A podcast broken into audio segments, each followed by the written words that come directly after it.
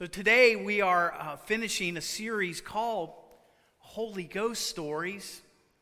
Last week I shared how God uh, calls us out to be separate and to be holy as He is holy.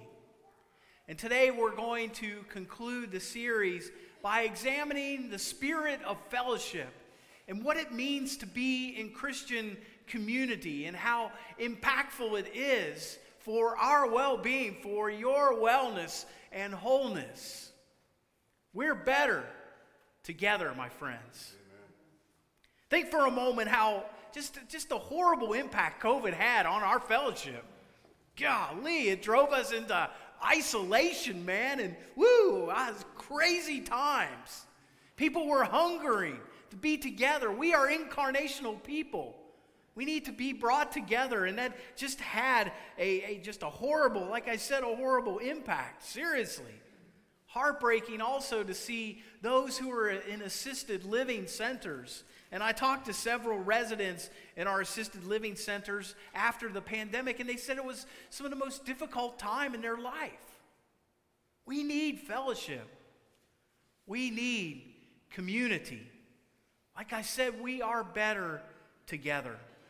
A couple of decades ago in Eastern Europe, there was a massive increase in uh, orphans. There were so many orphans institutionalized that there wasn't enough uh, food or medical supplies or staff members, more importantly, to care for them. The babies, often uh, past toddler age, were kept in diapers and placed in cribs because there was no other way to care for them. They were just lifted out and fed and then put immediately back in, and infrequently were their diapers changed. There was no real physical contact with other humans, especially the, the cuddling and the, the holding that those babies need to develop. Some of them ended up in uh, semi catatonic states. And often, some of these babies would die from lack of human contact. This condition is called failure to thrive syndrome. And we need to understand that failure to thrive syndrome can happen in our spiritual lives. It can be avoided and it can be cured. But the prevention doesn't happen by itself. The key to avoiding this spiritual disease is through the vehicle of fellowship together. Fellowship is much more, I think, than what you think it is. We can see what it, what it is in, in the passage that we experience today. It's the prescription against failure to thrive syndrome. And you'll find it in Acts chapter 2, verses 42 through 47. Let's look at this together. They devoted themselves to the apostles' teaching and to fellowship, and to the breaking of bread and to prayer. Everyone was filled with awe and many wonders and signs performed by the apostles. All the believers were together and had everything in common. They sold property and possessions to give to anyone who had need. Every day they continued to meet together in the temple courts. They broke bread in their homes. They ate together with glad and sincere hearts, praising God and enjoying the favor of all people. And the Lord added to their number daily those who were being saved. See, we read in this that one of the four things the early church devoted itself to was fellowship. Fellowship was an important part of their reason for meeting together. They couldn't help, as the Holy Spirit filled them, they couldn't help being together. They wanted to be together. In fact, it says they devoted themselves to it. You know, when you devote yourself to something or someone, it means you give all, man. You give a large part of your time and your resources to that person. And boy, you see it in Acts chapter 2. They met together every day because they wanted to. They were taught by the apostles. They ate meals together. They prayed together. They sold property. They gave it to money to anyone who had need. Now that is being devoted in fellowship. And that was the undercurrent of all that was happening. It's the Holy Spirit who puts fellowship in, of the church and it's a quite, uh, on a quite different level than any other fellowship that we can experience. We experience it here. The fellowship created, sustained, and directed by the Holy Spirit is what happened. There are four aspects of fellowship I want to talk about briefly this morning relationship, partnership, companionship, and stewardship. Now, in relationship, the relationship aspect is the part that describes what the church is. We are a community of people who are bound together by our common life and by the blessings that we share together because of our relationship with Jesus Christ. And that transitions into our relationship with one another. And there's a partnership aspect. It describes how we're related to each other in that relationship. We are partners in the enterprise and calling of God in which we work together for a common purpose to obtain common objectives for the glory of God and for the gospel of Jesus Christ. Remember the outcome of Acts 2? They enjoyed the favor of all people. And the Lord added to their number every day. I think these people were on the outside and they were seeing these Christians operate it, operating. They're like, I want to be a part of that. I want to dive into that. I want that love. I want that fellowship, that deep companionship. And it says people were added every day. They couldn't help themselves. Now that glorifies God and moves the gospel forward. Do people see that in our fellowship? And in your fellowship. In Christian community, companionship also is an aspect of fellowship. It communicates closely through a spiritual level the mutual sharing of the things of Christ, the attributes of Christ, the Word, the filling of the Spirit, the ministry, and the gifts of the church. The various members of the body of Christ operating in those gifts. There's a, there's a vertical communion with God and a fellowship with the Lord. And there's a horizontal communion and fellowship with the body of Christ, with each other through large groups or smaller groups or one on one meetings that we can do. And finally, the aspect of stewardship is an important part of our fellowship. As stewards, we have to recognize that everything we have belongs to the Lord and has been given to us in trust from God to invest for His purposes. As believers, we have to be willing to share what we have, to share our gifts, our talents, our time, our material possession for the promotion of the gospel and to help those who are in need. Good stewardship stems from recognizing our relationship with Jesus Christ through the Holy Spirit, but it also recognizes our partnership in Christ's mission on earth. You see, on the day of Pentecost, the Holy Spirit drew the people together and united them in the bond of fellowship in these ways. And we are in the Holy Spirit. We are in the Spirit together, and we live in love and community in this way. The Holy Spirit just didn't come to, to have, for you to have a new personal experience, but to, uh, to have a membership and participation in a community that's beyond you. It's been linked together with the bond and love of Jesus Christ. So there's a word that is at the, at the base, at the root of what all I'm talking about. And it's a beautiful word. And I want you to say it with me. It's, it's koinonia.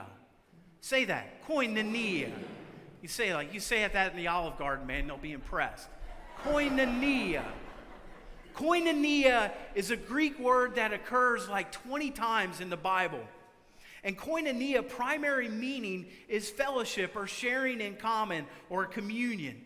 Koinonia is also a deep covenant with one another. It's a shared life experience in Christian fellowship. And that's a key. That's key for us. Believers in Christ are called to come together in love and faith and encouragement.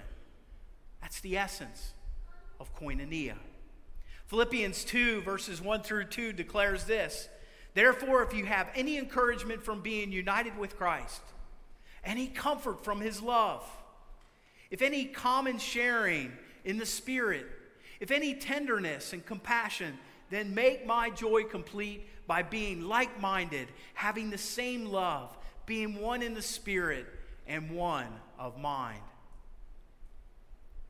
Koinonia is being in agreement with one another, united in purpose, and serving alongside of each other.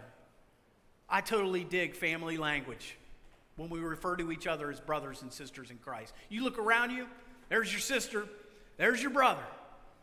We are we're, we're family, man. We are family. We are family. I got all my sisters and me. That's real. We have that. It's based on our common koinonia in who? Jesus Christ. And when we have koinonia with Him, we can't help but to have koinonia with each other. In 1 John 1 6 through 7 says, If we say we have fellowship with him and walk in darkness, we lie and do not practice the truth. But if we walk in the light as he is in the light, we have fellowship with one another, and the blood of Jesus Christ, his son, cleanses us from all sin. You see, this is corporate. Yeah, it's individual, but it's corporate together. As we walk in the light, we experience this cleansing that happens from his sacrificial love we find in his blood. It's a powerful example of what uh, koinonia looks like in the Bible if you do a study of two words in the, in the New Testament. Two words, one another. I want to challenge you. Read the New Testament and underline how often it says one another. I'm just going to give you a few. Love one another, encourage one another, be kind to one another, comfort one another, edify one another, fellowship with one another, confess your faults to one another, forgive one another, pray for one another, minister to one another, bear one another's burdens. Let me get a breath. that is what true koinonia is your one anotherness. What if you practiced all of these? Would you be different? You bet your keister you'll be different you would be no longer the same. You would be a transformed person. What does your one another look like, my friends? You see, we, we see right from our text this morning that as the apostles became filled with the Holy Spirit, they could not help but to establish these new communities in fellowship and koinonia. They not only shared in the Spirit, but they shared in all life together. They shared meals, they shared homes, they shared money, they shared worship, they shared prayers, and they held everything in common. We need a reform in this area. We need to have this deep fellowship with one another again. And later, when the Gentiles began to hear the good news, they also became Christians. And we see the concept of koinonia used to include them too in that larger reality. Back then, Jews and Gentiles didn't intermingle at all. Each group thought poorly of each other. But when Christ was at work in them, through the power of the Holy Spirit, it allowed these two separate groups to come together. Everything was dissolved because the Spirit brought unity and they became one, true in koinonia. Paul wrote about this in the early church in his, his letter to the church in Ephesus. He said God had this secret plan, this mystery of unity that went beyond uh, breaking or went beyond breaking down these cultural constraints. In Ephesians 3 6, he says, This mystery is that through the gospel, the Gentiles are heirs together with Israel, members together of one body, sharers together in the promise of Jesus Christ. Look at our koinonia. Look at our fellowship. All of our fellowship, uh, every ministry has this, this koinonia as an additive of it. Look at the opportunities here at Anderson Hills and at our Salem campus community dinners, Bible studies, book studies, life group, bands, men's rallies, women's rallies, mission trips. And then we got all our acronyms. We got UMW, ARM, Amen, MOPS, AA, Fresh Expressions, Preschool, Hospitality, Gardening, Whiz Kids, Junior and Senior High Ministries, Music Team, Stephen Ministers, Grief Care, Divorce Care, and the list can go on and on and on and on. How did this happen? God orchestrated it all. A ministry of fellowship together. It's all nourishment for you and for me in community. We're fed by these activities. You know what? And what happens when we're fed? I believe we need to become feeders. God turns us into feeders in the care of others. The early church had practiced this deep koinonia and it came out. It, it couldn't help to come out to serve and to help others who had need. I heard of a koinonia story that happened in a small Midwestern farming community in the mid 90s, 1990s. There was a single mom who was raising her high school freshman daughter. The mother and daughter could barely get by. On top of their financial hardship, the mother had many medical issues. And the mother didn't have health insurance and had a difficult time keeping up with the bills. The daughter was in 4 H and she was raising a cow to show at the summer 4 H fair. She was hoping to sell, to sell the cow and get some money for, for, from that cow to help out with the bills. She competed, she showed her cow, in the, in the ring there. She placed third at the 4 H fair. Eventually, that cow came up for auction. And many of the business owners, the churches, the farmers at the auction had a plan to help this single mom and her daughter. Like I said, eventually that cow went up for auction. And the daughter received a, nice price for that cow. However, after the first auction was over, someone in the crowd yelled, Start the bidding again. And the cow was auctioned off a second time. And then after that, they said, Start the bidding again. And the, the, uh, the cow was auctioned off a third time, and then a fourth time, and then a fifth time. By the end of the evening, the cow was auctioned off and purchased over 30 times. The cow was then donated back to the daughter and the mom.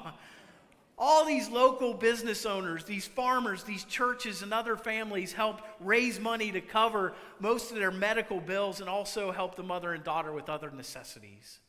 You see, folks, that's the quality of koinonia, that Midwestern community directed by the Spirit to help people around them.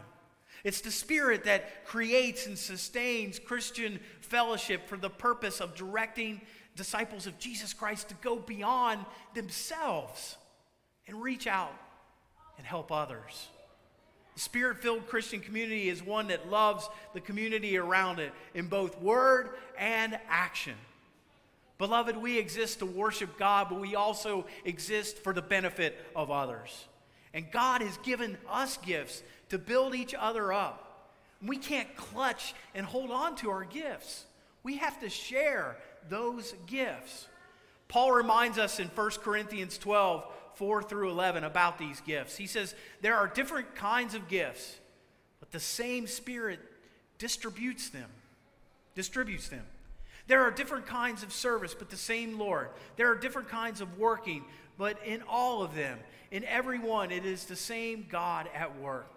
Now, to each one, the manifestation of the Spirit is given for the common good. To one, there is given through the Spirit uh, a message of wisdom. To another, the message of knowledge by means of the same Spirit. To another, faith by the same Spirit. To another, gifts of healing by that one Spirit. To another, miraculous powers. To another, prophecy. To another, distinguishing between spirits. To another, speaking in different kinds of tongues. And to still another, the interpretation of tongues. All of these are the work of one and the same Spirit, and He distributes them to each one just as He determines. You see, these gifts are poured out by the same Spirit to many to accomplish the Lord's work through the church for the common good of those around us and in the body of Christ. And these gifts, they don't operate in isolation, my friends. They are interdependent. At least several of spiritual gifts are given to every believer, but no believer has all of them. They are meant to be used in concert together. I use mine, you use yours, uh, he uses his, she uses hers. They're all together. They all have spiritual gifts within the body of Christ. And Paul says, seek more gifts. Seek more gifts. Mother Teresa once said, What I can do, you cannot. What you can do, I cannot. But together, we can do something beautiful for God. You see, the purpose of our gifts, the purpose of our fellowship, is to glorify God and to expand the fellowship even more to those who might not feel included. But they see our fellowship, our koinonia, and they want to be included. They want to be a part of it and expands the circle even wider.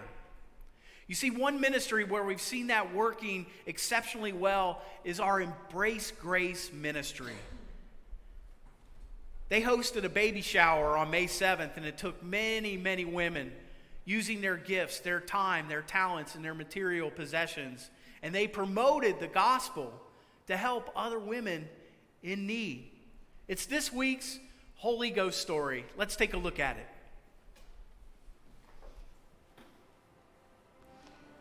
I've always had a passion for single moms and crisis pregnancies. Um, and I never really knew what to do with that passion until someone introduced me to Embrace Grace. Embrace Grace is a support group for single moms in crisis pregnancies, and it's designed to help moms find a place of belonging within the church. Um, not only does it provide them with support from other moms in similar seasons of life, but Embrace Grace introduces girls to the gospel and the hope found in Jesus. So, when I was asked to help start this ministry at our church, even though I had a million other things going on, I was involved in so much, I had no margin in my life, and I was pregnant with our first child. It was something that I absolutely could not say no to. The Holy Spirit just pierced my heart, and it was one of those things that was just an immediate yes.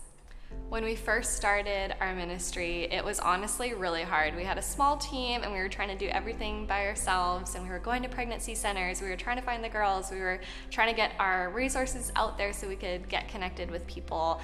And it was just a lot of work and seemingly no fruit. We tried to start the class twice and nobody showed up. Throughout that entire difficult season, we did have a prayer group praying for us the whole time.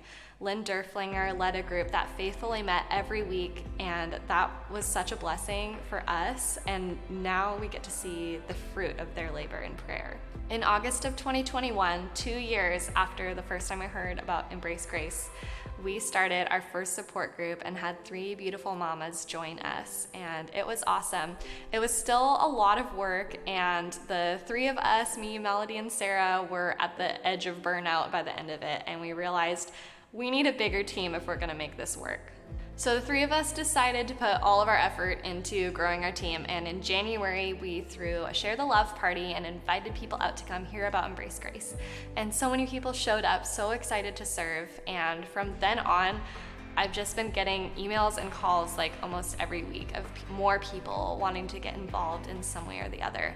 Our team has grown from the three of us to a few more leaders to a team of 30, at least 30 people um, on different teams and committees um, taking care of all things Embrace Grace. We have a dinner team that is bringing dinner to our group every single week so the girls have a nice warm meal when they arrive. Um, that's been such a blessing. We have a hospitality team that helps to take care of the girls after they've had their baby. Uh, we still have Lynn Derflinger leading the prayer team that has now grown from um, an in person meeting that meets every week to pray for the girls and also a virtual prayer team. Um, we also have Amy Cook doing all the pregnancy center relations with us. So, all of our outreach, she's coordinating that. And um, we just threw an amazing baby shower. And this is the party of parties, you guys. It is like, we don't skip anything for this. We want to shower these girls with so much love um, for them and their babies. And Michelle Trainer totally took over that for us, doing all the coordinating. She had her own team of volunteers. It was just a blast, and the girls felt so special, so loved, so showered uh, with God's love. And it was just an amazing way to celebrate them.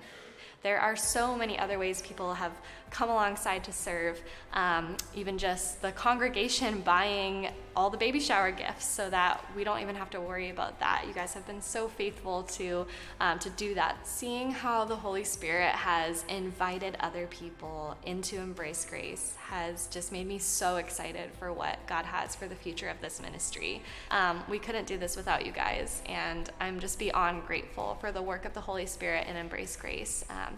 The Lord has changed lives because there are so many aspects of it and people have taken over the planning parts and the behind the scenes parts. Me and my team are able to focus on the girls, meet with them for coffee during the week, disciple them, lead them to Christ, tell them about God's love, um, and just focus on our relationships with them. And in that, we've seen true fruit and true life change, uh, which is what this ministry is all about. So we couldn't do it without you guys, and we're so grateful.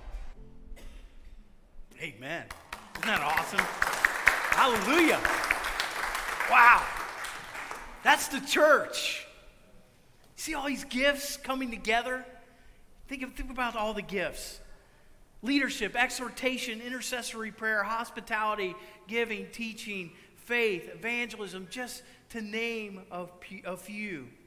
The church's role is to equip you to discover and to deploy your uh, gifts and calling to glorify God, edify others, and to bear fruit for God's kingdom. I want to say a huge uh, thank you to everyone who used their gifts and resources for the Embrace Grace ministry. It's a, a ministry that truly operates in the spirit of word and action. Do you know what your spiritual gifts are? If not, you can contact the church office. We will help you discover your spiritual gifts. Are you connected in a koinonia fellowship type of group to provide you that spiritual growth and the utilization of your gifts? If not, we can help you find that as well. You see, my friends, Christian fellowship through the Spirit leads to a healthy spiritual life, a healthy Christian life. So let's embrace the blessing of the spirit of fellowship together. Let us pray. Almighty God, pour out your Holy Spirit uh, here, O Lord, upon us and fill this room and minister through just every ministry at Anderson Hills and through every person that encounters the beautiful ministries of this place. Deepen our fellowship with one another, deepen our love for our community and those around us. Deploy us. God, take and use us and our gifts for your kingdom so that we can experience your spirit in the midst of our fellowship and our ministry. May it impact for your kingdom and thrive in a powerful way. Have your way, O Lord, with us and bless us and minister through us this day. We pray this in Jesus' name. Amen.